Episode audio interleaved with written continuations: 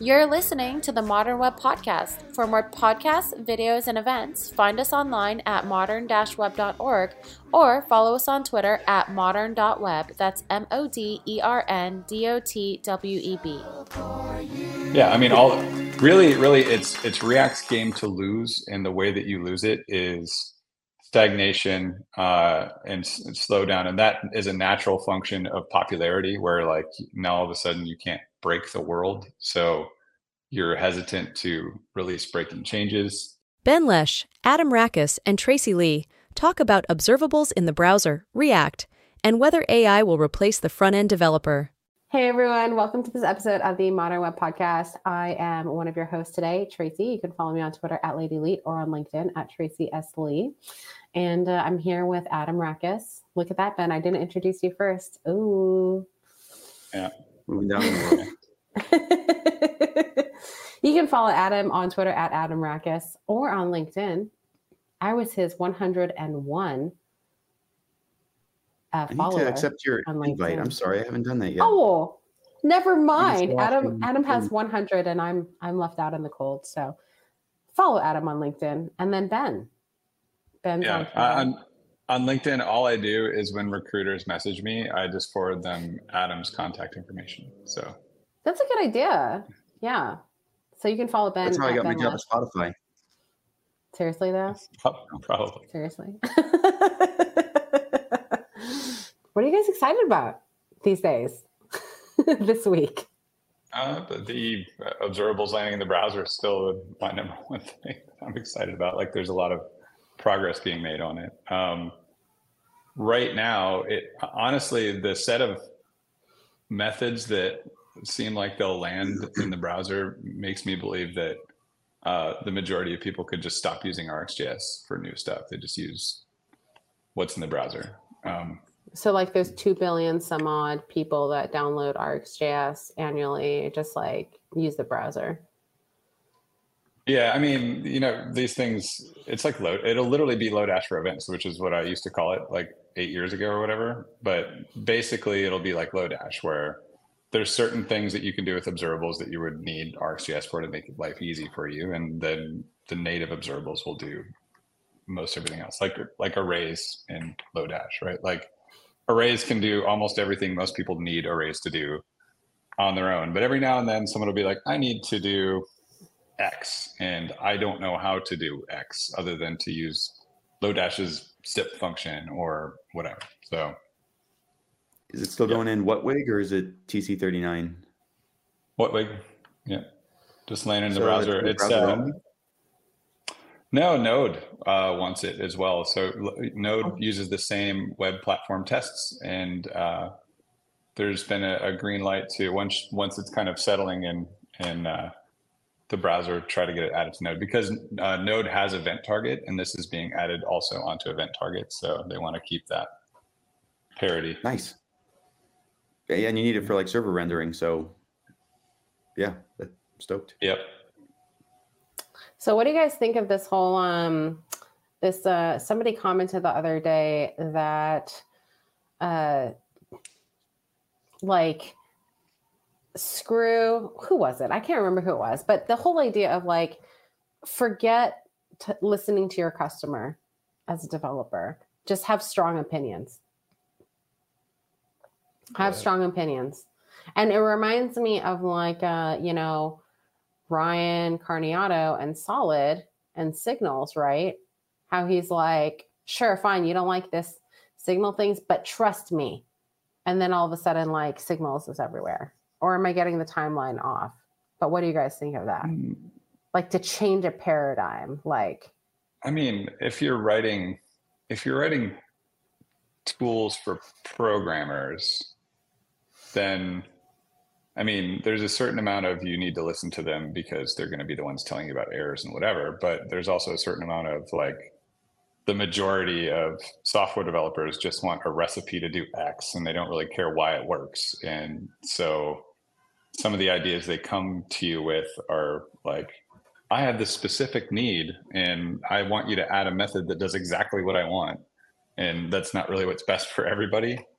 Um, you know, if I added every method to RxJS that someone wanted or requested, like the customer asked for, uh, there would be five times more than I think what we already have, and there's already five times more than we need, in my opinion. So, um, Five times more uh, mustache. yes, you mustache your question. if if, uh, now if you're talking about like an actual product that people use, if you're not listening to your customers, well, then you're stupid. Like they're going to bail on you unless you're the only game in town. In which case, eventually, someone else becomes the better game in town, and you lose. So. well, then Yeah, what do you all think Ryan's about like you you see Ryan's point, or for what he did like if you're trying to build the next best thing or the next new thing or the next big thing then yeah your existing customers aren't going to tell you you have to follow your vision and just build it and hope that it succeeds like he did with solid well it, it succeeded a lot i mean we'll see if it becomes the next react or not but i I think i get his point but yeah for a product with customers you obviously listen to your customers like ben said Yeah, I I don't know. Like solid, I had, there's that soundbite going around right now. It's like solid is definitively better than React. Um, clearly 10 times better or whatever you it. I don't know. I don't know. Well, it's so there's the thing of like it has to be ten times better. Like Ryan Carniato was joking about that. Someone said it has to be ten times better for people to move over. Realistically, all that actually needs to happen is uh, you can look at Angular and see what needs to happen. All that needs to happen is uh, it needs to stagnate long enough that users get frustrated and decide to look over the fence and see what somebody else is doing and try that for their next project, right? Like because the, on a long timeline, uh, I do think that web apps are living longer and longer and longer now than they used to. But like on a long enough timeline, any app you work on is going to go into sunset mode and be rewritten uh, as some other thing, or like just be on maintenance mode and you go and you work on some new project. And that new project, like, I mean, realistically, there's nothing stopping most people from using uh, solid JS other than fear of the unknown, right? Like, um, it's I think that most people that can do React programming can develop a solid JS app pretty quickly. Like I don't think there's a lot of like, whoa, that's weird or surprising. Um, where that might not be true with like Svelte or Vue. I think that those are significantly different enough that people might have a hard time jumping over. But yeah, I mean, all really, really, it's it's React's game to lose, and the way that you lose it is stagnation uh, and, and slow down, and that is a natural function of popularity. Where like now all of a sudden you can't break the world, so you're hesitant to release breaking changes. Yeah, like it's it's like uh it's like uh oh it's funny that you say React is hesitant to release breaking changes. Is that what you're saying? No, I mean that's that's what that's one of the things that can happen. Like that's uh Angular. Angular. so Angular to Angular two put a bad taste in the Angular team's mouth. Like, oh my god, this huge freak out that we wrote wrote a totally different framework and gave it the same name, Mhm. right? And people are like, oh, how do I port my stuff? And the real answer should have been name it something else and like people won't even think about needing to port their stuff right they'll just be like oh there's this new one that google's doing and you just maintain them side by side like they did for years and maybe even provide ways to migrate like they did for years but you don't have that bad taste in people's mouth um, the They probably they don't have had- the adoption either. well they were so um well I, angular 2 no i mean it was that was angular angular js to angular 2 it was angular's game to lose and they for whatever they built because whatever they built was going to be wildly popular especially if the branding of angular was pointing over to it and um they they, they they they got a bad taste in their own mouths. The the core team did because of all the belly aching about all of the breaking and how hard it was to migrate and this that inside of Google and outside of Google. And like you, you they ended up in the situation where they're really really methodical about breaking changes, which is great for the Angular users, meaning that you update your Angular app and the odds that you're breaking something are pretty low. Uh, if as long as you don't update multiple major versions at the same time the um, the downside is the velocity of new features that gets added slows down significantly. And then when you go and you do something like Ivy or something where you're restructuring the inner core of everything, and you don't want to have breaking changes, then that that added years onto that task, right? Like if you were just like, I'm going to de- develop a new rendering thing and i don't care if i break life cycle i'm just going to like say here's my new major version. It like some things don't work like here's all the known deficiencies.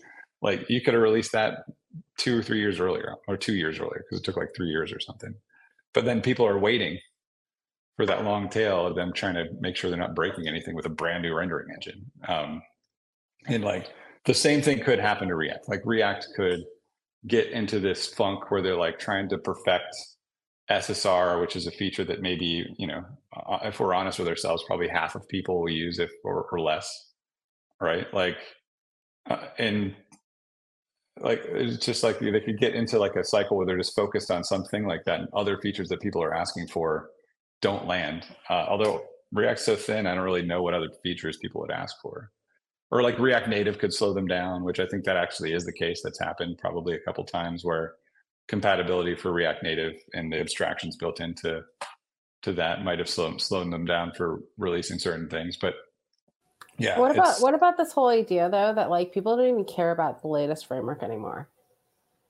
It's like I feel like for many years, right, from 2020 or 20, you know, 20, you know, once we once we hit hit the pandemic, you know, everybody's like, oh, everything's so kind of stagnated. Everybody's focused on, you know, their own thing or this pandemic thing that's happening. And there's not a lot of innovation. And then all of a sudden, you know, was it last year that like all, all of a sudden, like solid, svelte, quick. You know, there's these like conversations happening, and there's all this movement within the um, the industry, and you're seeing like TC39 and WHATWG and these CSS APIs, like you know, just like all this stuff happening now. Um, but what about this idea that like people don't even care about the latest framework anymore because now instead of like hey let's build it on the best framework or blah blah blah for performance everything's become so good enough that it's just good enough that it works and we care about something else. I don't know. Like I, I think it's it's kind of the same driver. Like I think you're right that people don't know or don't really care if you could even come out with the framework that's 10 times better than React and people most likely will not care because React is good enough. The the thing that gets people to move to new libraries and new frameworks is usually uh, uh something like um, some slowdown in the existing tool or library or framework that they're using that relates to backwards compatibility with some old browser that that person doesn't care about. Like say they're if you're working in like bleeding edge, like I only work in Chromium browsers, I only work, uh, you know, I only target Electron or something like that then all of a sudden every now and then you hit things where you have some goofy API and you're like, oh, there's like a native API that's like two lines of code I could use to do this, but the the framework makes it hard, or this library makes it hard, or this library has added a whole bunch of bloat for no reason. That gets people to move to new things, um, which goes back to the stagnation problem. Like if if if your if your framework or your library is unable to accommodate the new features that are landing in the web platform or, or the new uh, features that are landing in JavaScript very well, and some other thing is, and like next thing you know, like there's people moving that direction, there's thought leaders moving that direction, there's more articles and more hype and buzz around that that new direction, and people like, oh, like I think I really need whatever it is, like uh, server rendering or observables in the browser, whatever the, whatever it may be that lands. Uh, there's people get that thought process in, in, and if you're if you're let's say your library or framework doesn't support the native observables that land in TC39 proposal or something like that, or the native um, signals rather, then people will be like, "Well, this thing's kind of behind the times. Maybe I should update what I'm working on." Like there's th- that stagnation. I think is is the same sort of thing. People don't care about the new thing until the thing they're using is too stagnant for them and they don't get the new things that they want. You guys find it funny that like things that originate like why is it that things that, that originate from Silicon Valley become like the standard? Like what is it what money. is it about? You think so? I mean, no, but I mean we're talking about like engineering teams, right? Like um, you know, uh you know this trend right now for air you know the like a, what is it a year ago or something like that you know airbnb said that they were getting rid of the product manager role. And now everybody's like nobody needs product managers. Or like or like you know netflix's standards on x or airbnb's um what was it? Like airbnb did like a bunch of stuff with react native right? And you know that became like the standard or like you know how silicon valley does things or works like becomes the standard just business people thinking the same way that developers do. Like like i was saying earlier people want people want a recipe. They don't want to they don't want to solve the problem. They want the problem like here's the recipe to solve the problem. So mm. they read some article that says this is how you know the thought leaders at x company that you know and and revere did it. So therefore it's got to be good.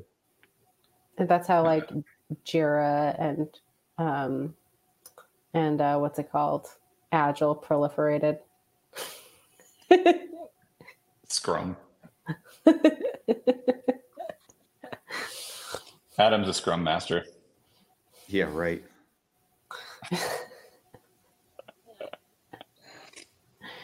what do you guys think of this idea that like um that uh, you know, to be a good engineer these days, you should become a really, really good product person. Or like you need to like be a product person to be an engineer. I don't think I've heard anyone say that. No. Yeah, I hope not. It's not. It's, it's, that must be in the that must be in like the management echo chamber. We're we're not firmly in that yet. So. You must be a yeah. scrum master to be an engineer. Scrum Master. I, I, still think it sounds like every time I've heard it for years and years, and every time I hear Scrum Master, I still think it sounds like something from Dungeons and Dragons. Like, I'm the Scrum Master. well, Adam, you've been quiet. A little bit. He's high. I'm baked. On Tailwind. I like me some tailwind. No, I mean, like, I don't know. The, the whole, there's, we, we were talking a little bit before, was it before we started? Like, we are talking about like cults and how things become cults. Mm-hmm. Um, RxJS is kind of cult. Like, yeah, like were I, we I talking like, about your mustache? No, we weren't yet because I, no. I revealed that. I have a I have a I have a cult leader mustache. It's true. um, or like a like a like a profile picture, like a whatever those those drawings that they do for police sketches. That's what I look like. what are those called? Police sketches. I don't know. Yeah, I look I look like a I look like a police sketch of a composite drawing of Ben Lesh is what I look like. What are you guys excited about on the AI side? Anything? Uh, no. I, I use it every day. I use it for all sorts of random stuff every day. I heard that there's like a GPT? both, both. Usually GPT more than Copilot, but what do you use it for?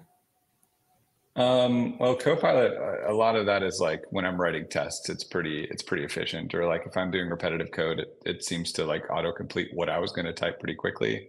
The downside being is I have to go back and double check it because it's not correct a good amount of the time. I'd say it's correct maybe 60% of the time.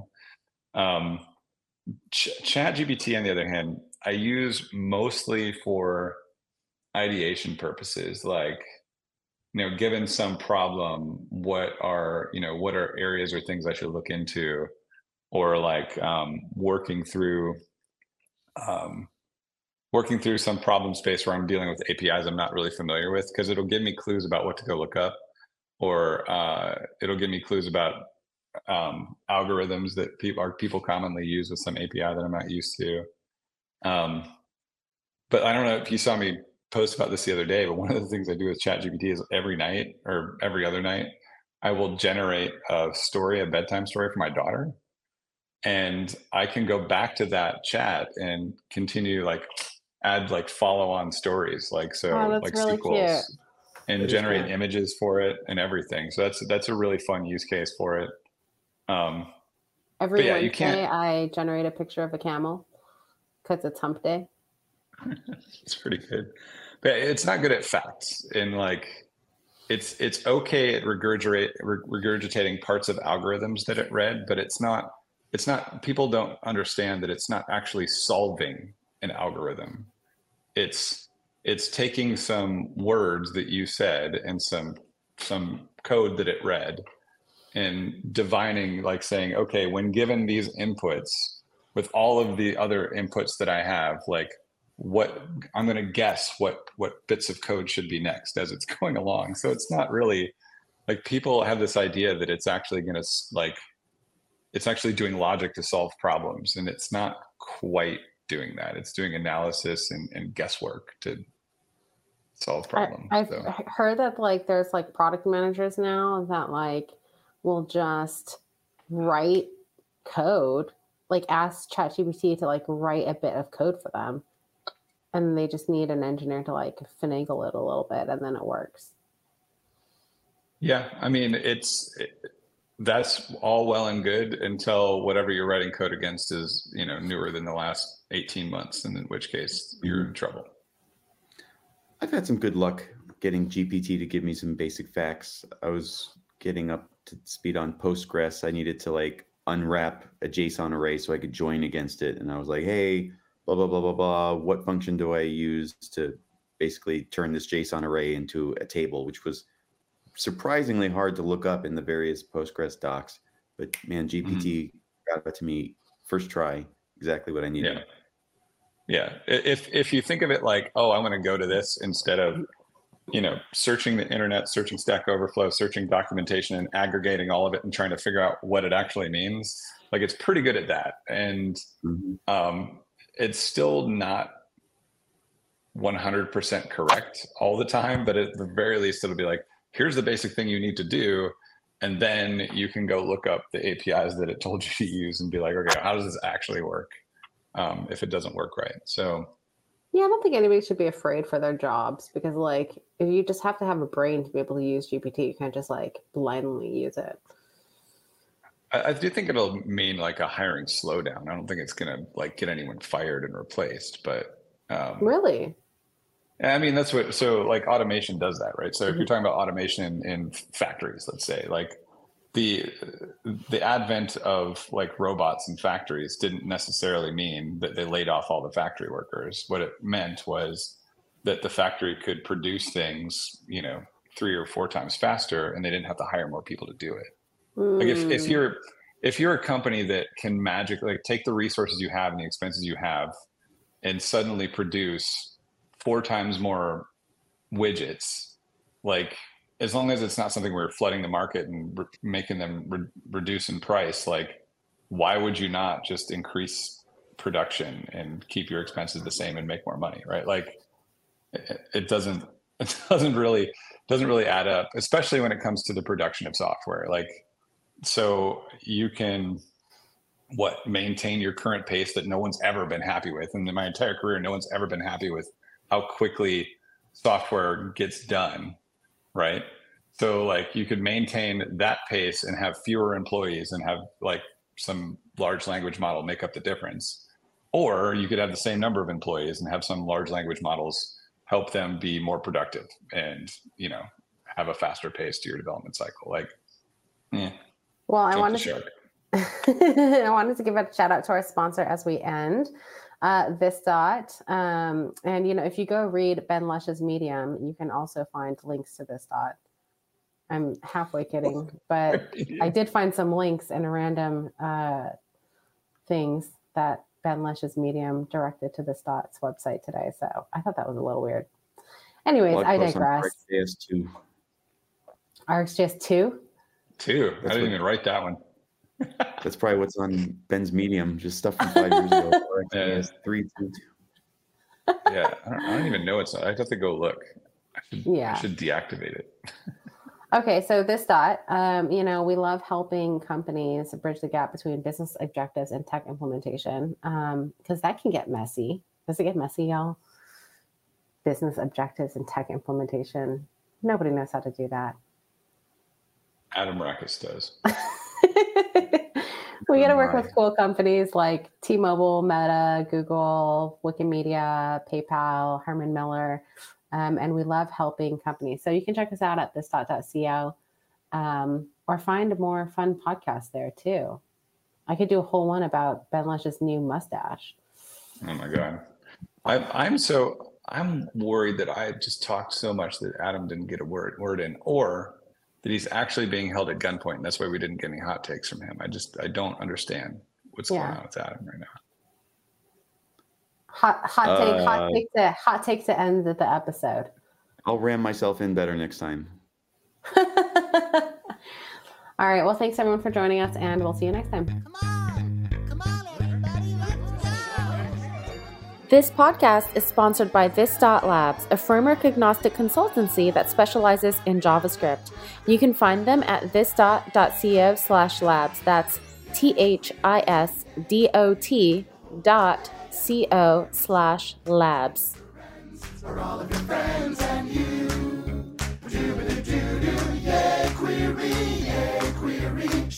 Yeah, we gonna show for you.